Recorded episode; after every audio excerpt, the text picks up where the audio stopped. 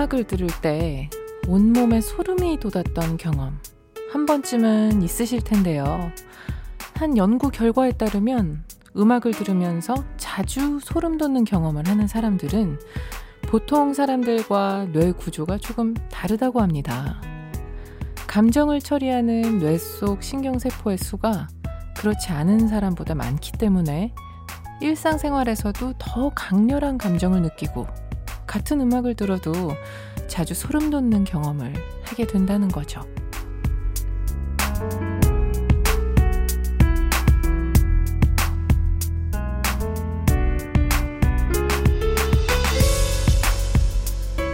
아무리 신경세포의 수가 많다고 해도요. 아무 음악이나 나를 소름 돋게 만드는 건 아닐 텐데요. 갑자기 궁금해집니다. 여러분을 소름 돋게 만든 음악은 어떤 노래인가요? 안녕하세요. 여러분께 보내는 114번째 반편지. 저는 김이나입니다.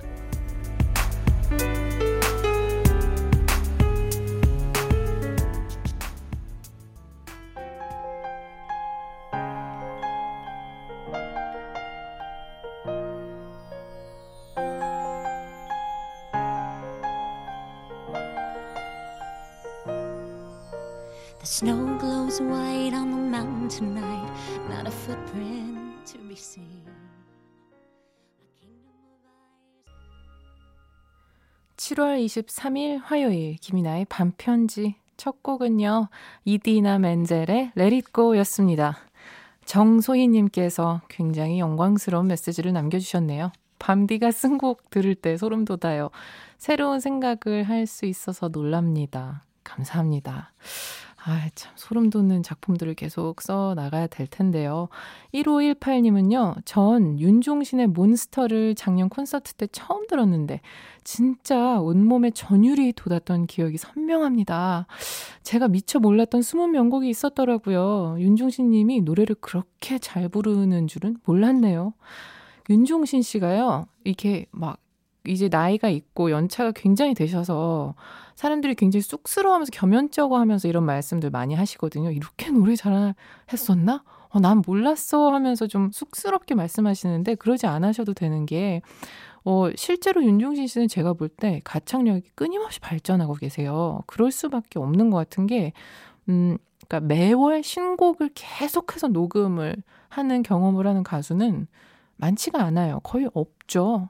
자기에게 익숙한 노래를 부르는 것, 것은 막 이렇게 가창력을 늘게 하는 것은 아니거든요. 왜 우리 어, 또 특히 저희 업계 쪽 사람들은 어떤 경험을 자주 겪냐면 어디 뭐 오디션 프로그램 같은 데서 너무 노래를 잘하는 너무 유명한 곡을 불렀을 때 너무 잘했는데 새로운 노래를 처음으로 이 부스 들어가서 녹음을 하면 갑자기 너무 다른 사람 같이 잘 못 부르는 경우를 많이 봤어요. 그만큼 이 인지가 안 돼 있는 노래를 부를 때 바, 비로소 좀 노련함, 능력이 막 필요로 되는 순간인 것 같더라고요. 그러니까 당연히 윤종신 씨는 끊임없는 훈련을 하고 계시는 가수인 거고, 그래서 뒤로 갈수록 더 놀라운 가창력을 선보이게 되신 것 같아요. 이 소름, 재밌죠? 제가 기억하는 소름 이론 중 하나는 뭐, 그게 이게 밖에 추울 때 소름이 쫙 돋는데, 몸의 체온을 높여야 될 때 모공이 쫙 줄어들면서 털을 이렇게 세우는 거래요. 그렇게 되면 실제로 좀 체온이 살짝 높아지게 하는 추위에 견디게 하는 그런 게 있고 또 굉장히 생명의 위협을 느낄 만큼의 공포를 느낄 때 흥분을 확 시키면서 온몸을 긴장을 하게 하면서 당연히 이제 모공이 쫙 수축이 되면서 소름이 돋기도 한다는데요. 음악 때문에 또는 예술 작품 때문에 그러는 건 반대로 이렇게 몸을 덮이기 위해서 소름이 돋는 게 이론이라면 가슴이 좀 뜨거워졌다라는 결과일까요? 좀 재미있는 것 같아요. 이것도 분명히 어떤 설명이 있을 텐데요. 아시는 또 우리 이과 불나방 계신다면 과학적 근거 남겨주시면 감사하겠습니다. 어, 반편지 가족들 어떤 음악 들을 때 소름 돋으셨어요? 좋아하는 음악이나 추억이 담긴 음악들 신청해 주세요. 또 오늘 하루 어떻게 보내셨는지 저에게 털어놓고 싶은 얘기들 보내주셔도 좋습니다. 실시간으로 신청곡 틀어드리고 함께 얘기도 나눌 거예요. 오늘 방송에 소개된 모든 분들에게 비타민 음료 보내드릴 거고요. 어, 사연 주실 곳은요. 문자번호 샵 8001번, 짧은 건 50원, 긴 건 100원이고요. 인터넷 미니, 미니 어플은 무료입니다. 어, 김이나의 반편지는요. ENI 주식회사 포스코 건설과 함께 합니다.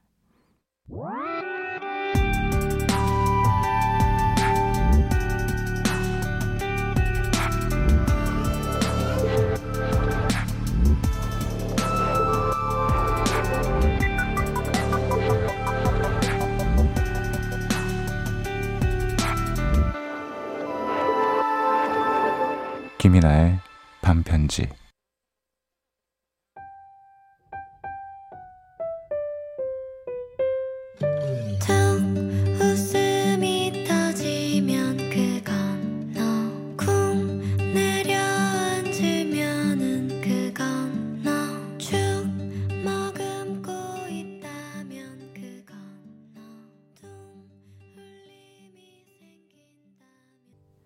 아이유의 마음 듣고 왔습니다. 저는 이거 들으면서도 살짝 소름이 왔었어요. 막 그 좀 진심의 힘을 느끼는 순간에 소름이 잘 끼치는데 이 노래 가사 듣고 너무 영롱해서 눈물이 막 그렁그렁 했었던 기억이 나요. 팬들을 향한 고마움을 표현하기 위해서 깜짝 발표했던 곡으로 기억이 나는데 하, 진짜 이거는 너무 진짜 마음이라서 어떻게 막 어디 피할 길이 없다. 이런 감정이 들었던 기억이 나네요. 그 감정이라는 건 어딘가에, 음, 음악 어딘가에 저장이 되는 것 같아요. 들을 때마다 소환이 되는 거 보면요. 6470님, 밤디, 제가 음악을 듣고 소름 돋았던 곡은 처음으로 뮤지컬 레베카 봤을 때였어요. 레베카를 그리워하는 댄버스 부인의 분노에 가득 찬 노래를 듣고 온몸에 소름이 돋아 OST를 반복해 들었던 기억이 나네요. 어, 레베카, 저는 그 영상으로 봤는데 옥주현 씨가 댄버스 부인 역할을 했을 때였는데 같은 거를 보신 건지 모르겠지만 와 옥주현 씨도 사람 좀 소름 돋게 하는 게 있죠. 옥주현 씨는 또 그 나는 가수다에서였나요? 사랑이 떠나가네. 그 영상을 몇 번을 봤어요. 혹시 안 보셨으면 꼭 한번 보세요. 거기서의 옥주현 씨의 그 몰입력은 지금 생각, 아, 저 약간 제 소름 너무 쉽게 돋는 건가? 또, 또 돋았거든요. 저 지금 계속 생닭이에요. 지금 가뜩이나 오늘 소매 없는 티셔츠를 입었는데 계속 팔이 지금 닭이 되고 있네요. 이기용님, 저는 마이클 잭슨의 빌리진이었습니다. 팝의 황제 마이클 잭슨이 실황 공연 중에 문워크를 하는 모습을 보고 소름이 돋았어요. 그리고 가창력까지 돋보이는 명곡이죠. 하, 명곡이고 말고요. 마이클 잭슨은요, 제가 이제 세계를 통틀어서 어떤 뮤지션을 제일 좋아하냐고 했을 때 저는 마이클 잭슨을 주저없이 꼽습니다. 어, 그래서 많은 사람들이 제일 좋아하는 뮤지션으로 마이클 잭슨을 잘 안 꼽는 것에 서운해해요. 다들 좋아는 하거든요. 마치 약간 스티븐 스필버그를 가장 사랑하는 감독이라고 안 뽑는 것 같은 그런 게 아닐까. 옛날에 카라얀 지휘자 카라얀이 좀 그런 고충이 있었다고 하더라고요. 너무 유명한 유명세가 너무 크면 그 좀 위대함이 좀 폄하될 때가 있다고 저는 물론 많은 사람들이 마이클 잭슨의 위대함에 물음표를 찍지 않습니다만 그런 정도에 비해서 좀 거론이 적어요 제 기준에.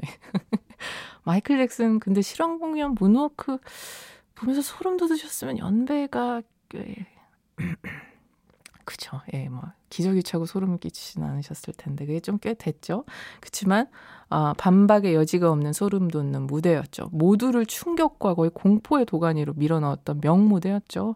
함지아님, 어 당시 이소라님 팬이 아니었는데 라이브를 듣고 소름 끼친 적이 있어요. 바람이 분다였을 거예요.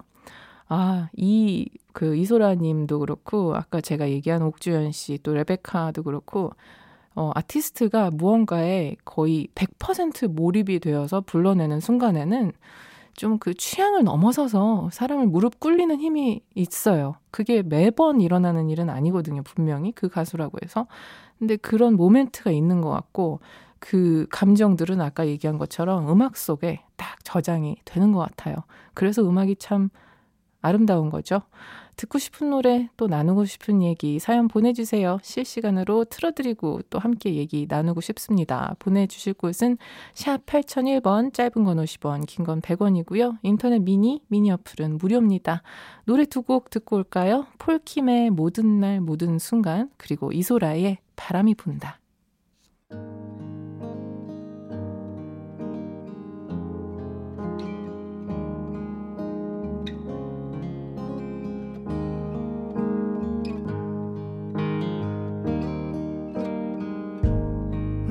없이 웃을 수 있을까 폴킴의 모든 날 모든 순간 이소라의 바람이 분다까지 두 곡 듣고 왔습니다. 여러분은 지금 김이나의 반편지 함께하고 계십니다.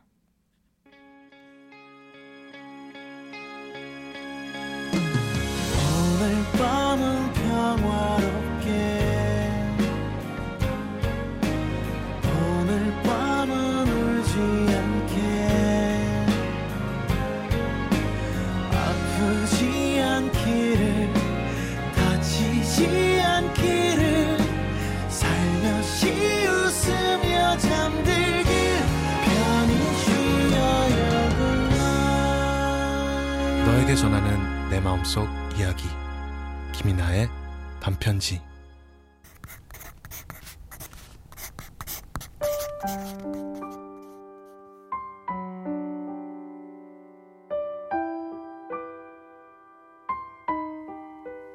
가사의 발견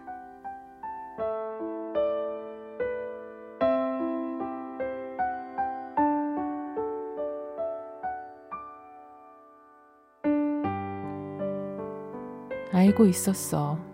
누구나 아픔을 짊어지고 가는데 나만 혼자 서서 작은 상처만 감싸 안고 그 자리.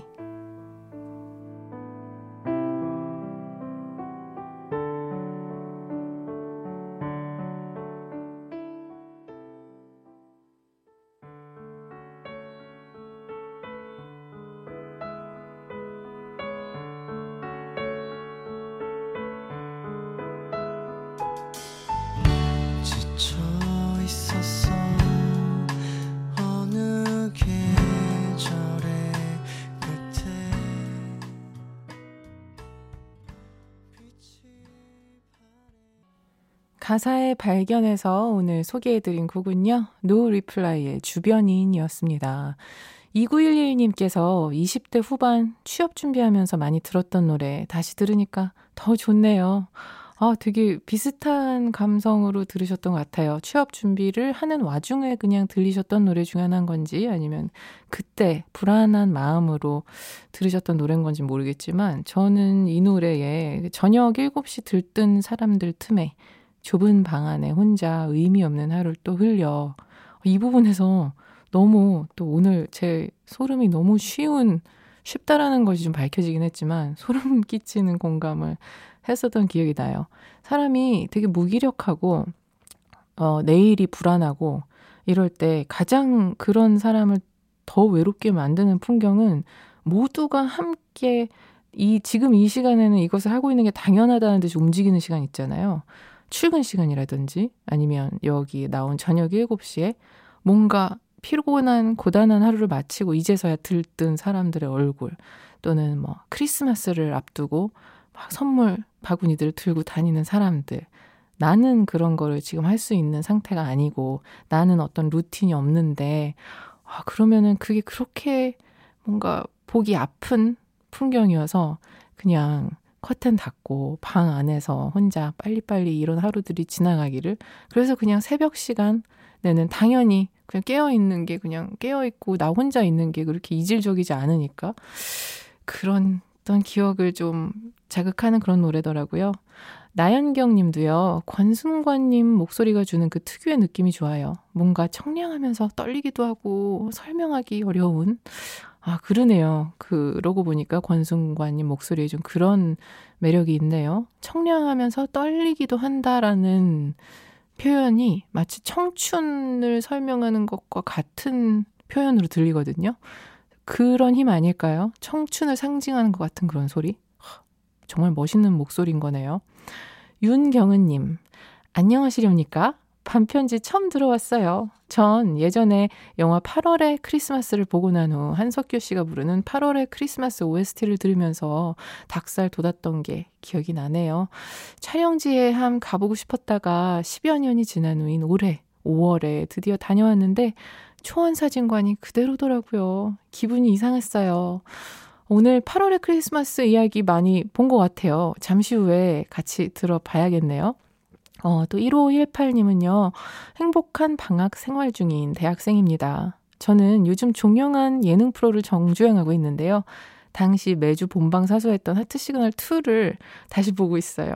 거기에 이나 언니도 패널로서 무심코 던지는 생각들이 참 공감되면서 감탄도 많이 했었어요. 당시 하트 시그널 2 OST로 자주 나왔던 이현경의 처음 보는 나 듣고 싶어요. 어, 그러고 보니까 며칠 전에 저 거기 나왔던 오영주 씨 만났거든요. 이런저런 얘기 많이 하고, 아, 그 하트 시그널 얘기도 정말 많이 했었는데, 다행히 영주양에게도 어떤 청춘의 아름다운 한 페이지로서 기억에 남아진 것 같더라고요. 어, 혹시 원하시는 분들 많으면 영주 씨 한번 초대해 볼까요? 어쨌든 두 분의 신청곡 바로 틀어 드릴게요. 이영경의 처음 보는 나, 이어서 한석규의 8월의 크리스마스.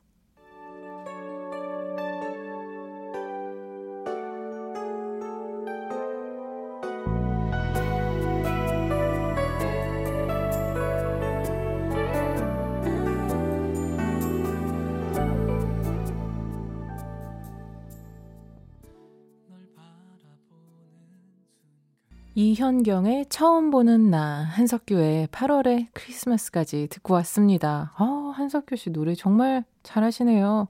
얼마 전에 요즘 왜 케이블 채널 보면 옛날 드라마들 다시 틀어주고 있잖아요. 엄마 집에 갔는데 서울의 달이 나오고 있는 거예요. 와, 근데 보면서 와, 저기 출연진 봐라. 한석규, 최민식 주연인 거예요. 근데 그때 당시에는 제가 그 드라마를 못 봤어요. 보면서 약간 뭐, 어, 엄마한테 근데 아, 한석규는 요즘은 저런 느낌이 전혀 없는데 약간 제비 느낌이 나네 젊었을 때. 그랬더니 아 저기서 역할이 그거야? 이러시는 거예요. 와 저 그걸 연기로 그냥 하고 계셨던 건데 제가 앞뒤 정황 없이도 그 캐릭터가 느껴졌었던 거예요 정말. 엄청난 배우이신 거죠. 그나저나 정말 놀랍지 않나요? 드라마인데 주인공이 한석규 최민식 그리고 여자분 채시라 씨 나오시고요. 아, 명작이었던 것 같습니다. 597 하나님께서요. 오늘 30대의 첫 생일이었어요. 남들은 앞자리 숫자가 2에서 3으로 바뀌면 기분이 좀 다르다고 하던데 저는 올해 첫날에도 그렇고 오늘도 아직은 30대라는 게 와닿지가 않네요. 밤디는 30대 됐을 때 언제 30대라고 느끼셨나요? 저는 이런 그런 날짜와 횟수, 숫자 이런 거에 너무너무 둔감해요. 그래서 단점으로는 뭐 이렇게 누군가의 생일 잘 못 챙기고 무슨 요일인지 잘 모르고 오늘이 몇 월 며칠쯤인지를 잘 모르고 막 이런 게 너무 좀 심각하고요. 장점으로는 그러니까 그게 크게 저한테 막 나이 때문에 뭐가 안 좋게 또는 좋게 영향을 미친 적은 크게 없었던 것 같아요. 유일하게 한 3, 4년 전쯤에 체력적으로 타격이 크게 온 적이 있었는데 그때는 이제 아 이것이 정말 노화가 나의 일상을 좀 발목을 잡는 정도로 이제 진행이 되고 있는 거구나라는 게 탁 왔었을 때는 한 서른일곱 여덟 즈음이었었던 것 같아요. 그래서 요즘은 좀 운동 열심히 하려고 하고 있어요. 좀 사람다운 음식 좀 먹고 여러분도 진짜 지금 멀쩡하실 때 사람답게 드십시오. 음, 움직임도 좀 많이 하시고요. 정오연님, 어, 저는 아직도 이지훈 신혜성의 인형 들으면 늘 눈물이 납니다. 제가 사랑으로 가장 상처받았던 시간에 나온 노래라 더 특별했었나 봐요. 그죠? 이게 지금 들었을 때 그 노래의 어떤 정서와는 상관없이 당시 내 기분이 거기 담겨 있는 게 정말 신기하다니까요. 그리고 인형은 워낙에 저도 그 들었을 때그 촉촉한 느낌을 같이 받았었던 기억이 나요. 저랑 다 또래 뮤지션들이네요. 그거 한번 오랜만에 들어보고 싶어요. 이지훈 신혜성의 노래입니다. 인형.